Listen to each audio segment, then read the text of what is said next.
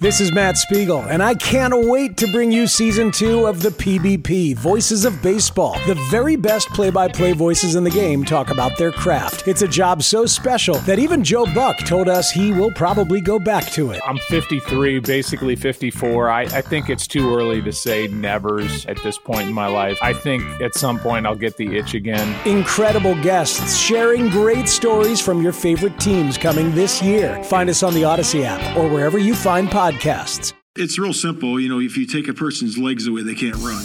Bear down, baby. Yes, sir. Bears fans, this is Take the North with your hosts, David Haugh and Dan Wiederer. We're going to take the North and never give it back.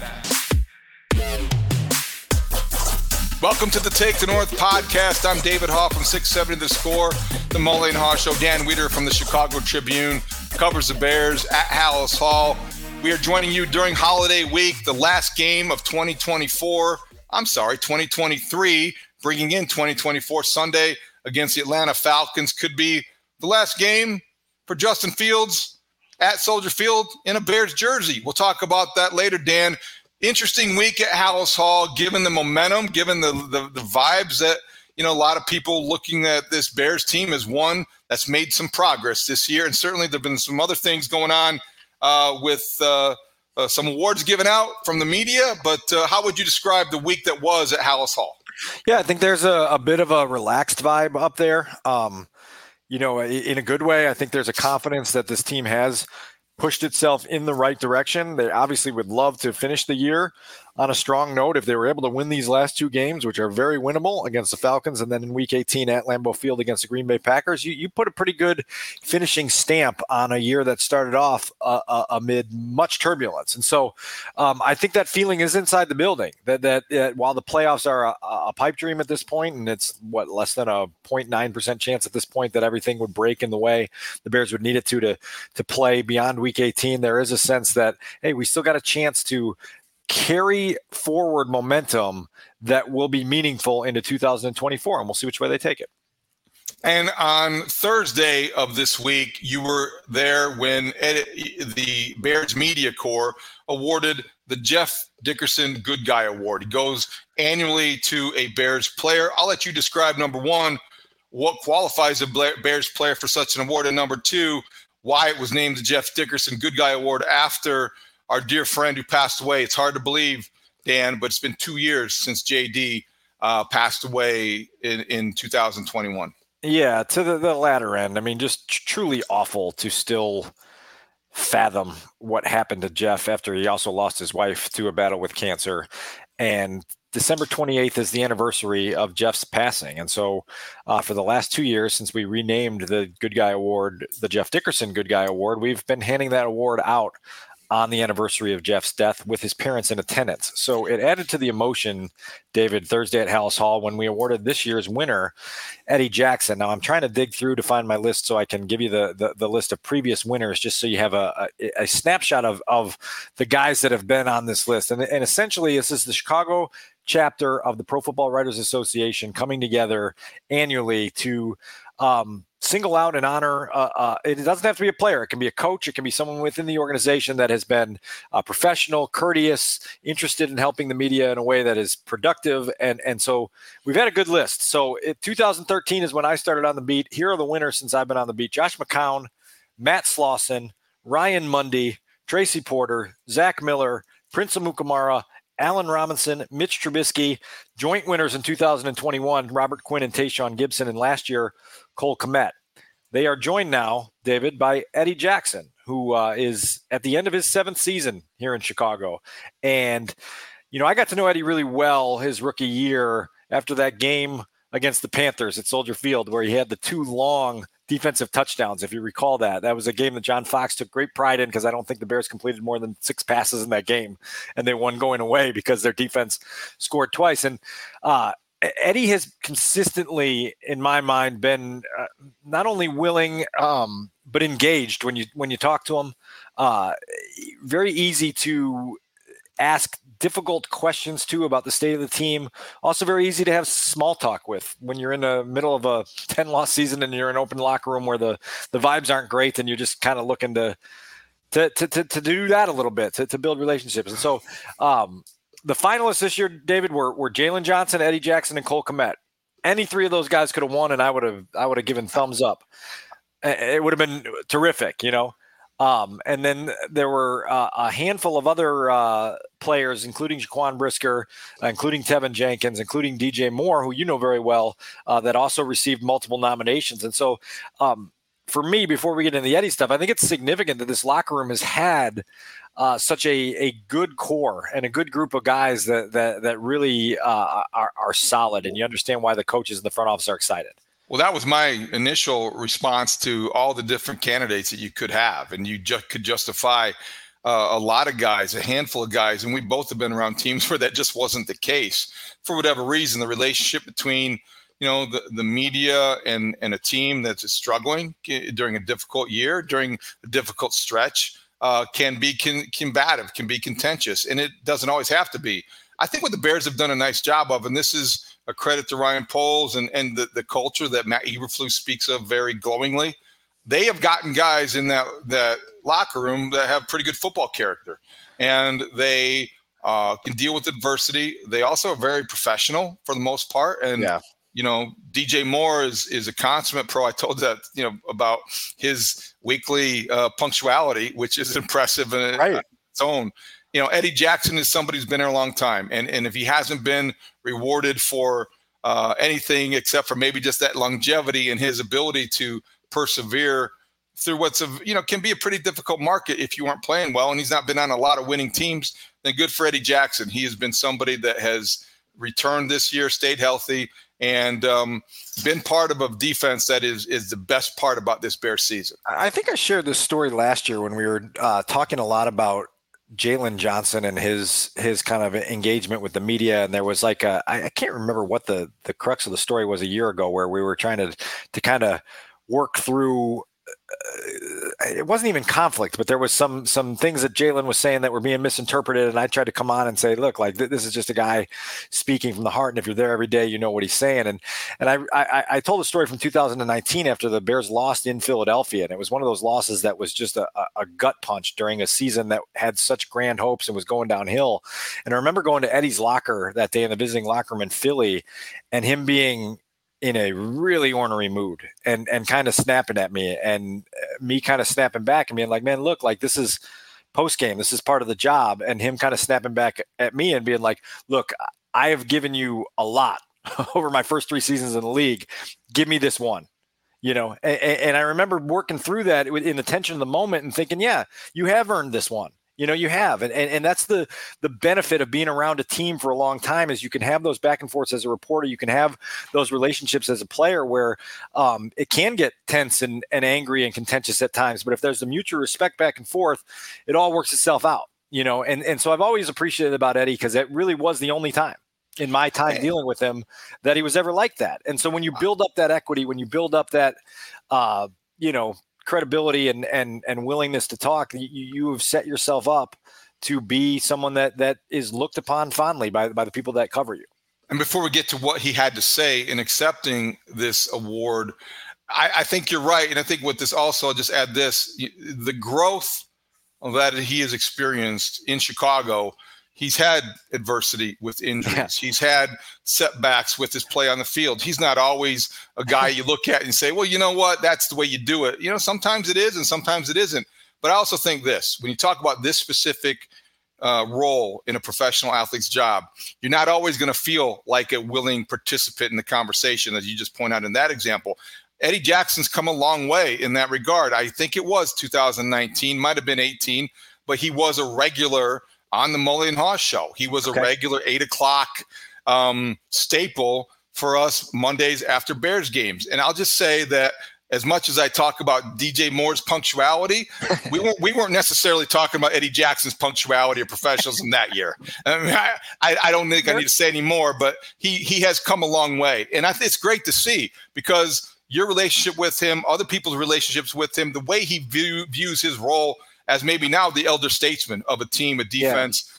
He takes it seriously. He is a consummate pro, and this is a nice reward for well, that. I, I, tell that story about 2019 only to kind of circle it back to a couple weeks ago, and you heard me describe the vibe in the Cleveland locker yeah. room and how crushed those guys were. And, and Eddie actually asked for you know 90 seconds to, to, to gather himself as he was slumped back in his locker stall, and we gave it to him, and then he cut open a vein for four or five minutes and told us about the afternoon, told us about the things that went wrong, told us about the uh, you know the the emotion and and why guys were feeling like that in the locker room. And so uh, it was telling, and it was a, a, a really uh, you know significant moment in the course of the season. I will say this: uh, Cole Kmet and Jaquan Brisker have been consistently reliable at talking after losses, and that's one thing that those of us in our profession truly respect and appreciate is those guys that no matter how bad you get beat the understanding of you know i'm going to stand up and, and answer whatever questions come my way and i'm going to handle this part of the job with grace and dignity those two guys deserve a lot of credit for that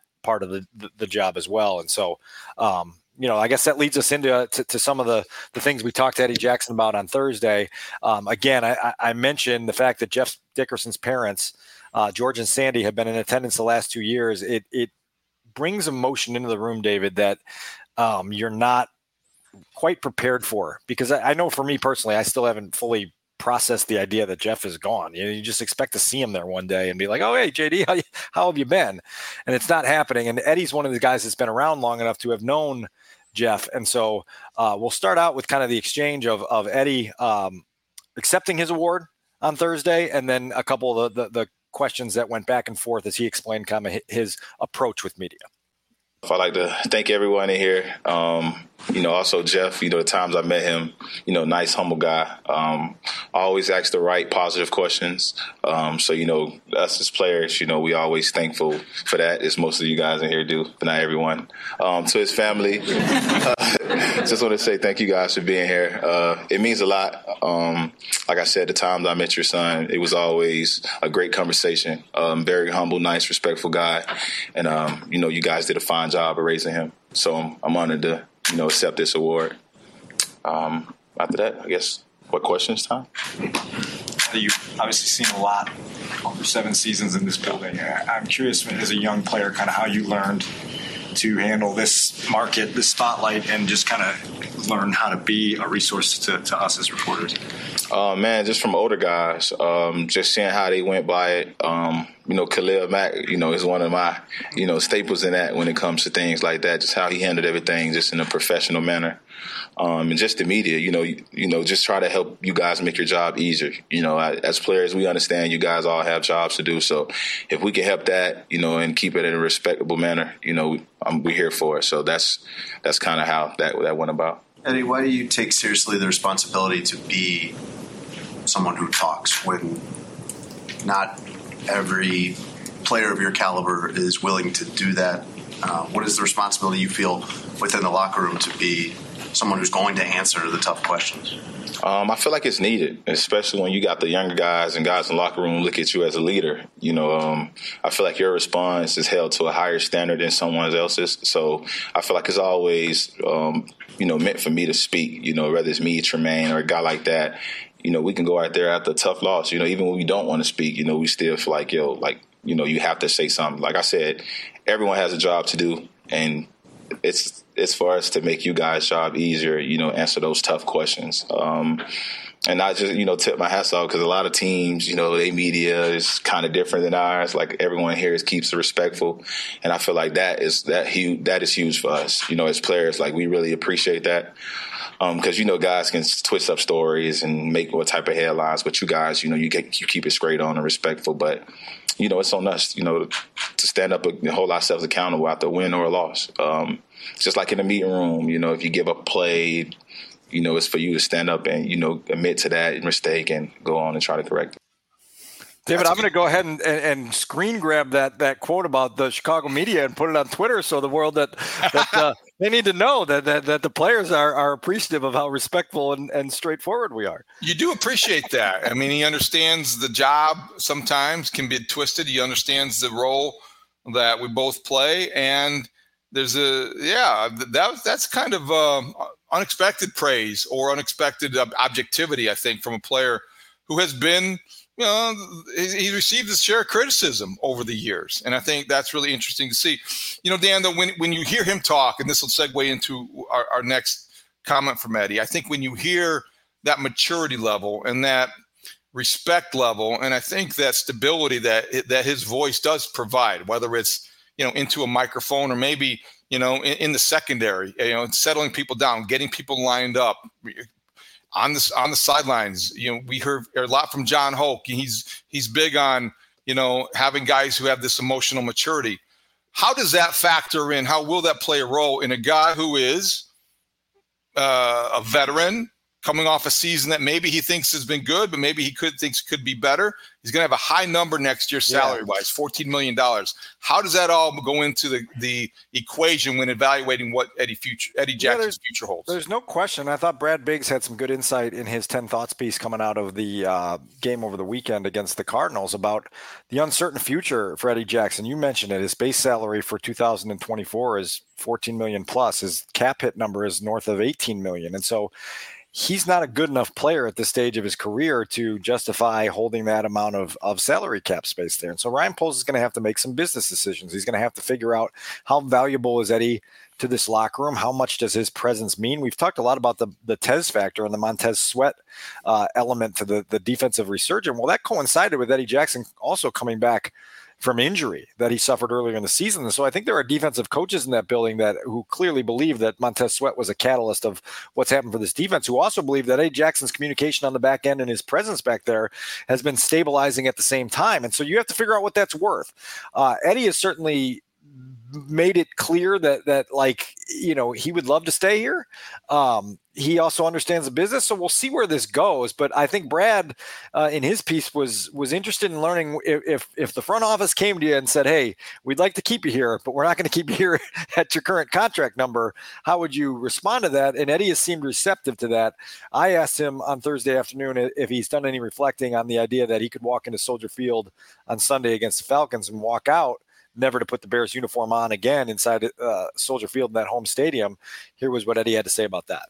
Really, I know guys keep asking me that. It's like I'm living in the moment, man. Like I'm I'm appreciating the guys and just being around like Tremaine, those guys, TJ, D Walk, like all the new guys, the new face on the team, and just the relationship we built within a year, man. It's like it's crazy. Um, so I haven't really thought about it. Um, you know, Lord willing, I hope I'm here uh, next year, but like I said, man, God always has a plan. So I feel like I always land on my feet. Um, I hope it's here. You know, I know how it works in the business. I wish I can be here my whole entire career, but we know how this thing works. But it's just you got to live in a moment. You know, you got two more games guaranteed. Like I said last time, like I'm guaranteed two more games as a Chicago Bear. So I'm gonna live in that moment. I'm appreciate every moment of it.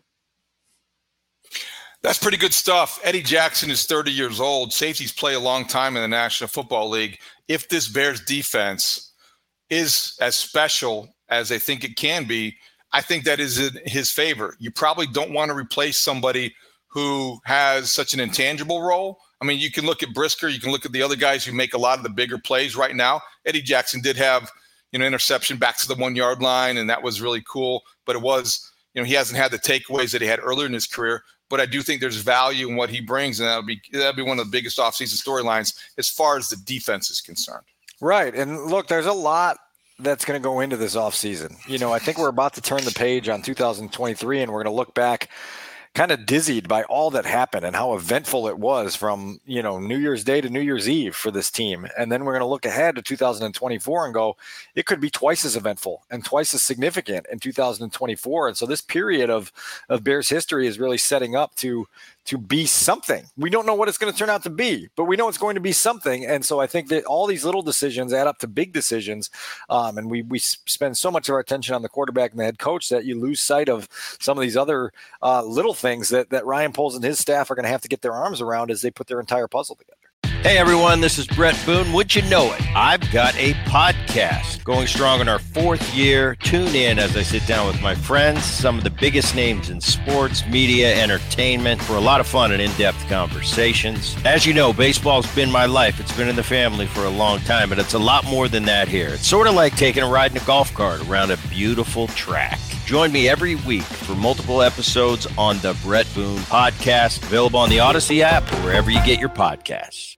Hey, Rob Bradford here. I have set out on a mission with my good friends at FanDuel to prove what I have known for some time baseball isn't boring.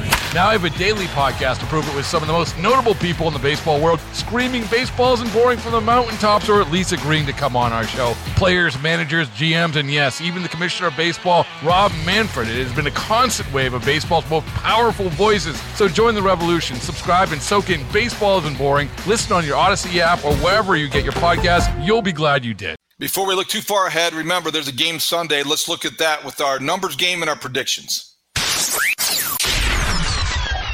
Every Friday, ChicagoTribune.com. Dan Wiederer has a numbers package. Dan, what are some of the highlights this week?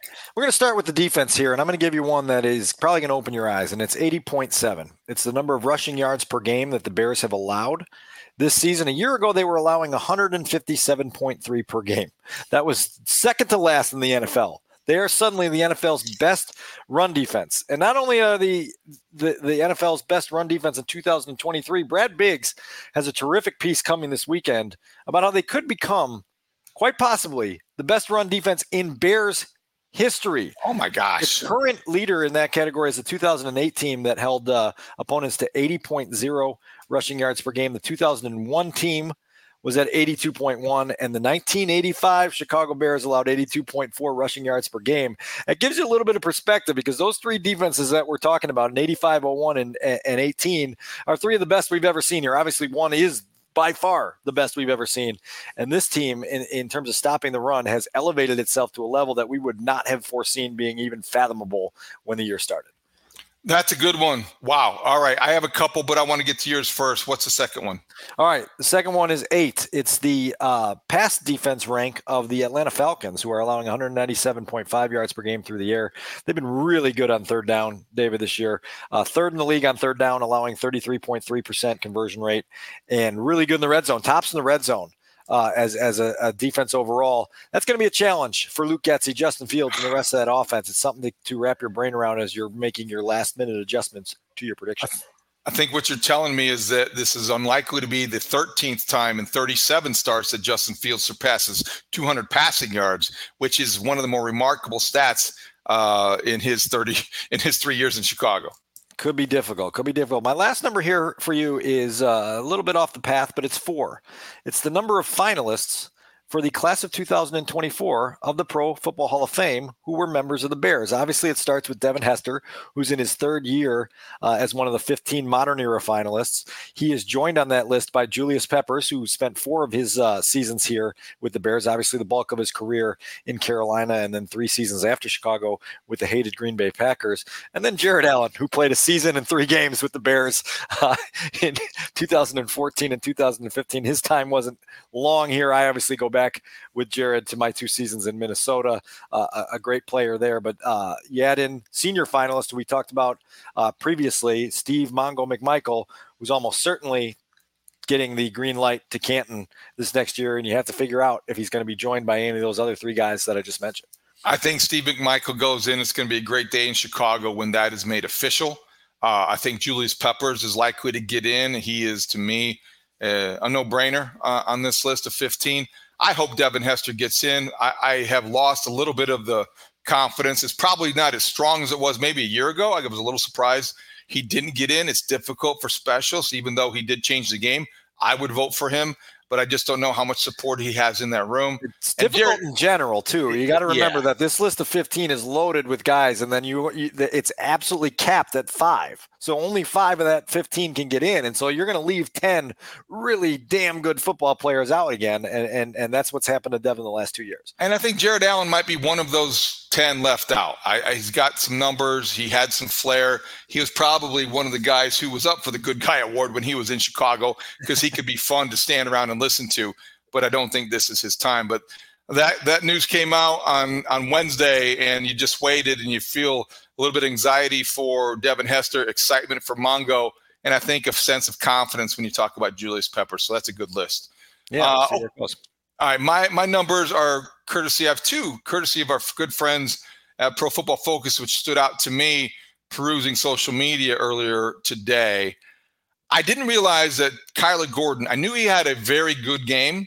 I did not realize that according to their metrics that he had the uh, highest. He was the highest graded cornerback in Week 16 or in the NFL with a 90.3 rating. That just underscores to me. I know I don't know what they're grading. I really don't know the metrics. I don't know what they're measuring. But you watched that game and you didn't need any analytics to tell you that this guy was flashing, and this was one of those games that Kyler Gordon's going to jump off the screen when you watch the tape.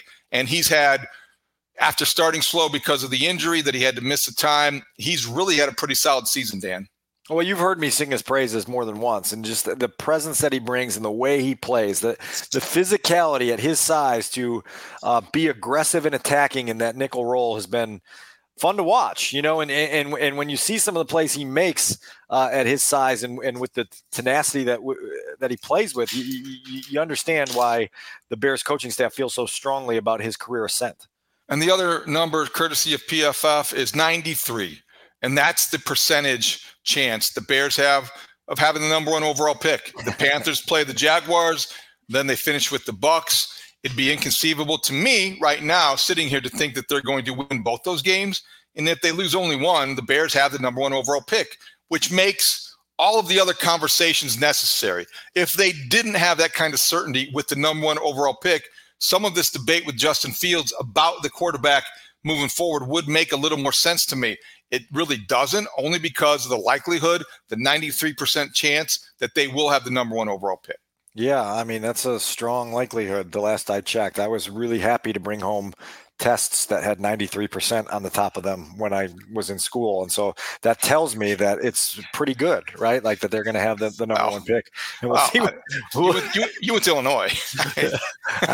Actually, in, in, honor of our buddy Jeff Dickerson, I'm wearing the Illini. Oh, that's uh, great. That's Illini great. Oh, I can't today. believe I dissed Illinois. Oh, yeah, JD would respect that. I L L O M G. I graduated with high honors from Illinois, Mr. Yeah. Uh, Mr. Laugh It Up over there. So uh, with, with honors and high or high honors. Okay. So, all right. Those are our numbers uh, this week. Let's get to our predictions and bring in Adam Studzinski, who my sense is that Studs has had a good week, riding high in the momentum of last week's victory, his successful prediction. Studs, what say you, Bears Falcons Sunday on the lakefront?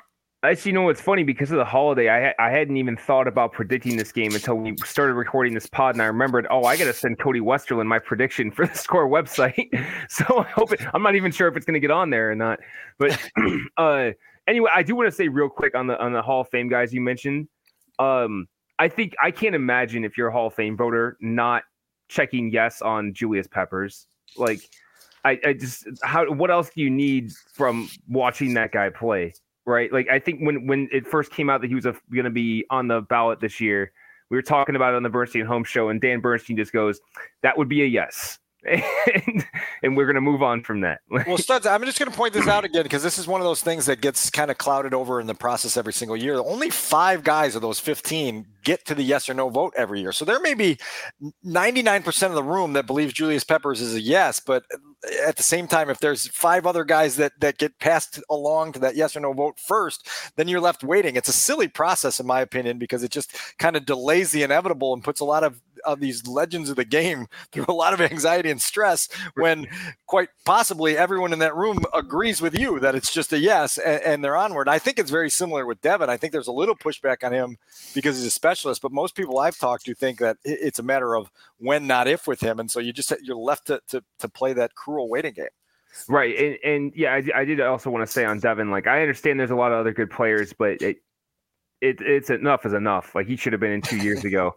So, and I know we're a little biased having watched him his whole, basically his entire career here with the Bears, but like, come on.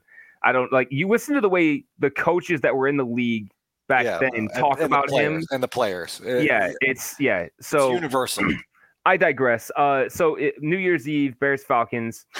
I, I, I, I, I just, I look at. I think these two teams are actually pretty similar in talent across the board, but the Falcons quarterbacks just stink out loud.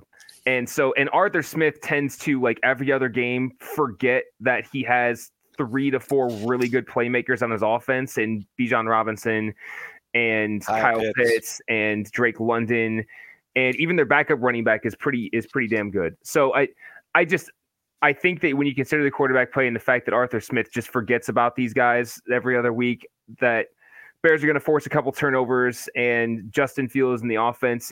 Falcons defense is good, but Justin Fields in the offense feeds off those turnovers, and they get the win 23 to 19, and we all have a, a happy new year. Wow, pop the corks 23 to 19. All right, interesting. So I've got a weird feeling about this game. First and foremost, David, I wanted to let you know that I put in an advance request for them to have more shrimp pregame at the uh, New Year's Eve celebration at Soldier Field. I, I, wanted you to know that that was at least the request is in. Uh, I I do have a funny feeling about this game, and I'm a little bit worried about the Bears' uh, offensive injuries and their availability, particularly for for Cole Kmet and Darnell Mooney, which we'll get into in a little bit. Um, I can't get past the fact that they're playing Taylor Heinicke, and and I I just don't know that there's enough there for this Bears team with a, a, a surge of confidence and a surge of momentum to slip on the banana peel here. I, I, think there's some some danger here. We talked about the Falcons defense and their ability to make this a long, tough day for the Bears, but I, it just this is a game that you have to win if you want to firmly establish yourself as a middle tier team climbing to the upper tier team. And so I'm giving Justin Fields a late game winning drive, and I'm giving the Bears a 23 to 20 win. Wow, I think that's an interesting way to frame it. And if that happens, good for Justin Fields. I don't think it's going to come down to that. I think that you have in Taylor Heinicke the kind of quarterback who I have a lot of respect for, and I liked what Montez Sweat had to say about him as a teammate in Washington because that I think you know that's what you want if you're a quarterback. You want to impress people on the other side of the line of scrimmage. But this is the kind of quarterback that this defense takes advantage of. I think it could be a takeaway fest. I think the Bears have a lot of odd momentum for a team that's six and nine. There's a lot of belief yeah. there. They know that they can win their fifth straight game at Soldier Field. My sense is internally in the building, they're stressing that. They want to cling to that because they want to cling to something. The season hasn't gone exactly the way they wanted, but you finish the season with that many consecutive victories at home, you start to forge an identity. And I think this season uh, will be determined. You know, obviously, it, it was probably dictated by what happened in September, but I think they finished strong, and that continues Sunday, 31 to 19 Bears. Three for three. Wow. Three for three. All right. Happy New Year indeed. Let's uh, get to uh, another. Uh, before we get to the two minute drill, I want to uh, another segment beginning or addressing the Justin Fields situation. Dan, I, I wanted to see what you thought about two things about Justin Fields. We talked about this earlier in the week, but this could be his last game in a Bears uniform yeah. at Soldier Field. I think that he could be playing against a team that we'll hear on Sunday. Uh, it could be his his future employer. It would make sense for the Falcons to be in the quarterback trade market. I'm very curious if you saw any parallels between. I'm not going to ask the Lamar Jackson, you know, comp. I don't think that's on the field. The Denver Broncos did something extraordinary in terms of starting Jarrett Stidham over Russell Wilson and making a business decision for a team that frankly, you could make the argument is in the hunt in the AFC playoff yeah. picture. You got Russell Wilson, who's a top 10 quarterback statistically in the league this year, whether he can still cook the way he used to or not. You had a business decision making and dictating a football decision. It happens every year and every week in the National Football League. But could the Bears be in that situation before the Packers game, regardless of what happens this week, if they clinch the number one overall pick by the virtue of the Panthers losing? Would you think that Ryan Poles will sit Justin Fields because you don't want to risk injury to somebody that you might end up trading? So the Russell Wilson part of this conversation is about as high profile of a business decision as I've ever seen made. It's just kind of dizzying to think of what they're doing and why they're doing it and how it's kind of playing out publicly. It's very odd, and, and, and you know it's understandable, but it's odd, right, in a lot of different ways. And so you figure that out as you circle it back to the Bears. I don't see the Bears going down that path. I think that they have um, tried to remain fair uh, in their evaluation of Justin Fields, and remaining fair to their quarterback, I think requires pushing him to the end of the season and giving him all. Uh, 18 weeks and and it's you know whatever it'll be uh, 13 out of the 17 starts 12 out of 17 um, that he'll make, you, you afford him that opportunity. Now, I think Justin has missed the season finale in each of his first two seasons, if I'm not mistaken. He had COVID in 2021, and and then last year uh, didn't get to participate in the Nathan Peterman Tim Boyle Bowl that we saw at, at at Soldier Field, and so if Justin were to miss the game, I think maybe it would be because of uh, injury that he suffered that might be a little bit worse in week 18 than everyone was expecting when they left the stadium in week 17, if you catch my drift. But I don't think there's going to be a public decision to say, hey, uh, his future here is done. Um, we're declaring it done publicly. And so we're going to sit him to protect that asset because uh, then you've just firmly declared that on January second, third, whatever it would be. Uh, and I think you'd have a whole hornet's nest to, to, to try to Hmm. under control. I understand that you don't want a hornet's nest. You don't want to maybe tip your hand unless you think it's fairly obvious to everyone on the outside anyway. And I do wonder if you have a quarterback who does expose himself to the kind of hits that a running quarterback does.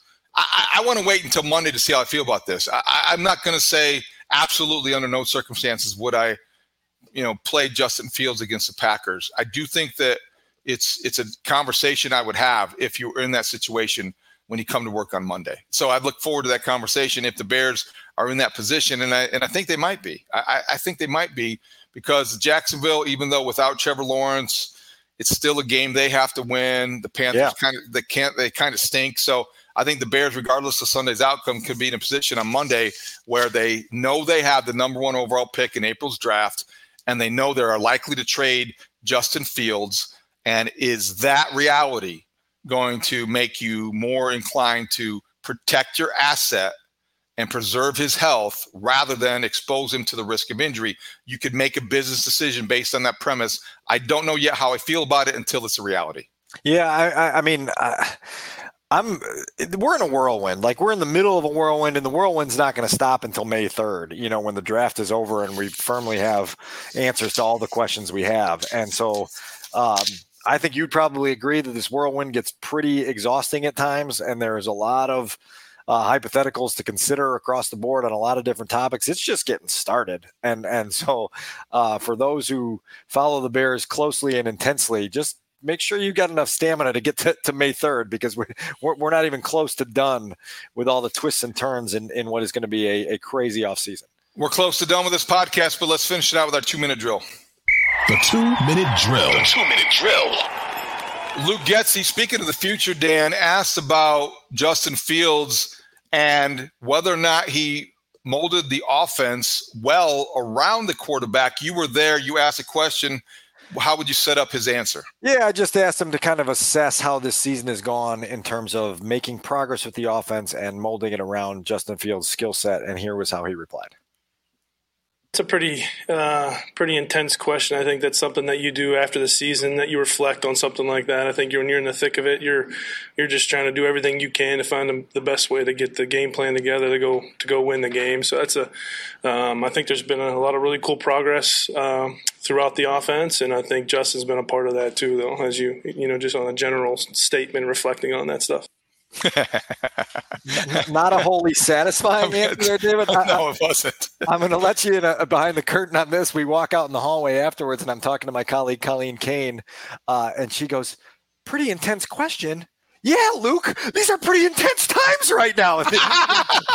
Normally, mild mannered Colleen Kane was was a little bit rattled by by Luke's dismissive dismissive nature on a pretty fair and straightforward question there. I love that. I love that image of Colleen kind of going like that because we both know she is relatively mild mannered. She does a terrific job.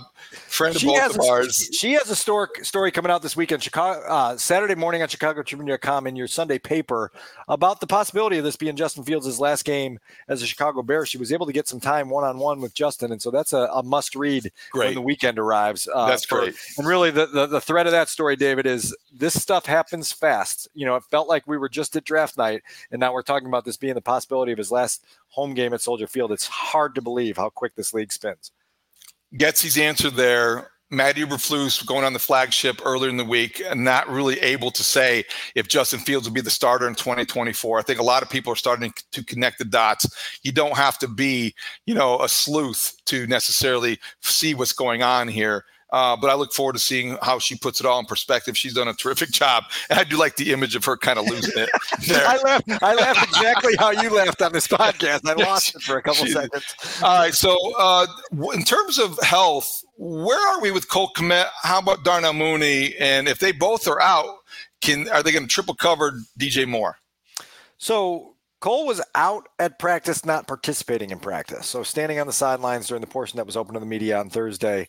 Uh, I think the Bears are are hopeful um, that he can get himself back in a spot. I know Cole takes a lot of pride in not missing time, uh, but that's a touch and go situation, especially for a six and nine team. You're not going to do anything reckless uh, for a New Year's Eve game that doesn't have a whole lot of big picture meaning to it. Interesting to keep an eye on. Darnell Mooney came back to the building uh, after the game against the Cardinals and, and self-reported concussion-like symptoms. He's still in that protocol, and so it's going to be uh, interesting to see where that goes. Again, those are two big pieces to this passing offense. When you're in the midway at Halas Hall and you're talking to the receivers coach Tyke Tolbert about the potential role that Collin Johnson could play as a wide receiver in Week 17, you understand that uh, they're they're playing some reshuffling games right now, and and Velus Jones and, and Tyler Scott would certainly be part of that as well. Another thing, there was a time when Atlanta was essentially Chicago South with all the ex Bears connections. Yeah. Right now, it seems like Ryan Pace is in the front office still with the Falcons. Any other uh, Bears connections to keep an eye on on Sunday? I haven't looked at that closely. I know a year ago it was like a third of their roster were guys that had played for the Bears, and, and I think we did a whole didn't we do a whole segment on that? I think we did last year. we did. I think we drafted all the former the former Bears that were uh, that were on the Falcons. We'll see there. Uh, I, I'm not sure if Ryan Pace will be returning to Soldier Field this weekend as part of the traveling party with the Falcons. That'd be interesting if he's back in the building on New Year's Eve. And uh, yeah, it's uh, an interesting game, and and and and the familiarity I think is relevant to some extent. DJ Moore talked on Thursday about obviously his time in the NFC South and, and understanding how feisty that defensive backfield can be for receivers. He's got the understanding that that uh, you know he's had success against them. Uh, we'll see which way it goes on, on Sunday afternoon. Jon Hoke, former Atlanta's Falcons assistant coach, came from Atlanta to the Bears. He was on the staff for the Falcons for a couple years under Arthur Smith, and he has made an impact uh, in the Bears secondary this year. I know that they have played well. I know you have to give them credit, but I do think Jon Hoke's had a pretty stabilizing impact. Without question. And it, like it, this is one of those things, David, where when you're able to pair a terrific teacher uh, with a bunch of young, hungry, eager to learn defensive backs, you get results, you know, and and, and you've seen results from Jaylon Johnson, you've seen results from Tyrique Stevenson, you've seen results from Terrell Smith. It's a good group back there, and they're, they're moving. And, and Kyler Gordon, as we talked about earlier, there's there's a, a lot to like about the the direction that unit's heading. That's where this coaching decision becomes a little bigger, I think, in some regards, because you're just trying to figure out um, the amount of disruption you're willing to take on if you decide to fire the head coach and move in a new direction, because it, it does mean starting anew with every single position group and every single player that you're trying to develop. I'm going to help you out with angles this week if you need something to write for Sunday. I think that I now have unearthed this little nugget. The Falcons earlier this week, before the Christmas holiday, I believe, um, signed Patrick O'Donnell to oh. the practice squad. So Patty O might still be uh, on the Falcons payroll on the Falcons roster. He knows what it's like to kick in Soldier Field in late December. Maybe I'm, he makes the trip. I don't know. I'm scanning through their roster right now as we talk. I see Scotty Miller, who doesn't have a Bears connection, but I think he's from Barrington. Correct? He's local. He used to be Brady's guy. Mistaken. Yeah. Uh, you've got Cordarrelle Patterson, former Bear. That's, oh, that's oh, yeah. an obvious one. And he Steve P. A, punt or a return to kickoff against the Bears for a touchdown last year. MyCole Pruitt was here for a little bit as a tight end. Uh, that might be it. Just that that's a, that's a much shorter list than we're, we're used to seeing. And well, you know, it. punters are important, and by yeah, because I think that was the biggest, the most you were stumped this week. I think when your uh, appearance on the Wednesday Mully and Haugh show was punctuated by you being asked by Mully what he thinks about the Bears punter. Could they get better there? Mully seemed like that was a, a, a top ticket item for for you know like they got to get that solved. He's and, very concerned about the punter we're going to get to the bottom of that. We're going to do. I think we should do like an hour next week on if if if Trenton Gill has a bad game. I think we'll spend an hour on Tuesday morning about what to do about the punter. Well, on Friday morning, I'm sitting in for you, so I can. That's right. You better get to bed. I know I do need to get to bed, but maybe okay. I get the airwaves. Well, I think we covered it all. Anything else to add? I don't think so. I'll see you uh, by the shrimp cocktail on Sunday afternoon. I can't wait. It's a little bit early for that, but hey, we dip it in a little bit of sauce and you can pretend like it's five o'clock somewhere. All right, for Adam Sazinski, uh, for Dan Wiederer, I am David Haugh. Thank you for listening to the Takes North podcast. You can watch us on the 674 YouTube page and listen to us on the free Audacy app. Happy New Year, Bears fans. Great talk to you out there.